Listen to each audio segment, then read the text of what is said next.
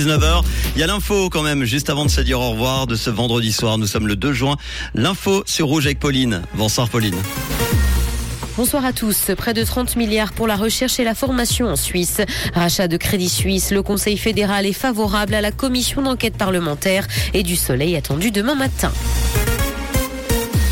Près de 30 milliards pour la recherche et la formation en Suisse. La formation et la recherche doivent bénéficier de cette enveloppe pour la période 2025-2028. Le Conseil fédéral a ouvert aujourd'hui la consultation à ce sujet et le délai court jusqu'au 24 septembre. Selon le bilan provisoire de la période 2021-2024, le système FRI suisse est dans l'ensemble bien positionné et compétitif au niveau international.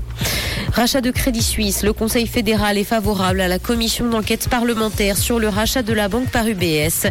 Il a par ailleurs indiqué qu'il était nécessaire d'examiner en détail les événements qui ont conduit à cette acquisition. La commission permettra donc cet examen. Le national devrait de son côté accepter la création de cette commission le 7 juin prochain et le Conseil des États le lendemain.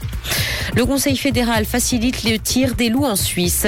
Le gouvernement a adopté aujourd'hui une révision partielle de l'ordonnance sur la chasse visant à répondre aux défis que posent ces animaux. Elle entrera en vigueur le 1er juillet prochain. Les loups isolés pourront désormais être abattus s'ils représentent un grave danger pour l'homme, mais également s'ils se trouvent sur le territoire d'une meute.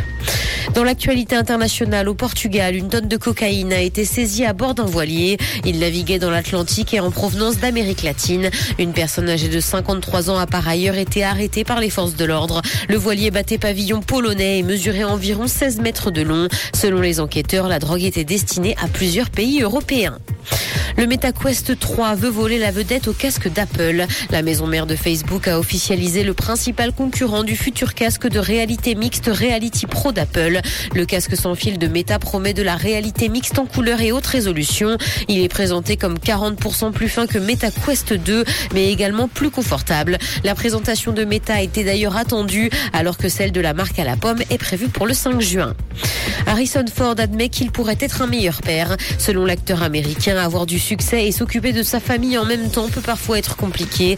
Dans une interview, l'interprète d'Indiana Jones a indiqué qu'il avait passé la plus grande partie de sa vie en dehors de la ville et dans son propre univers. Il a par ailleurs indiqué qu'il ne suivrait pas de thérapie, bien que sa femme l'ait encouragé à le faire. Père de cinq enfants, il a cependant précisé prendre sa santé mentale au sérieux.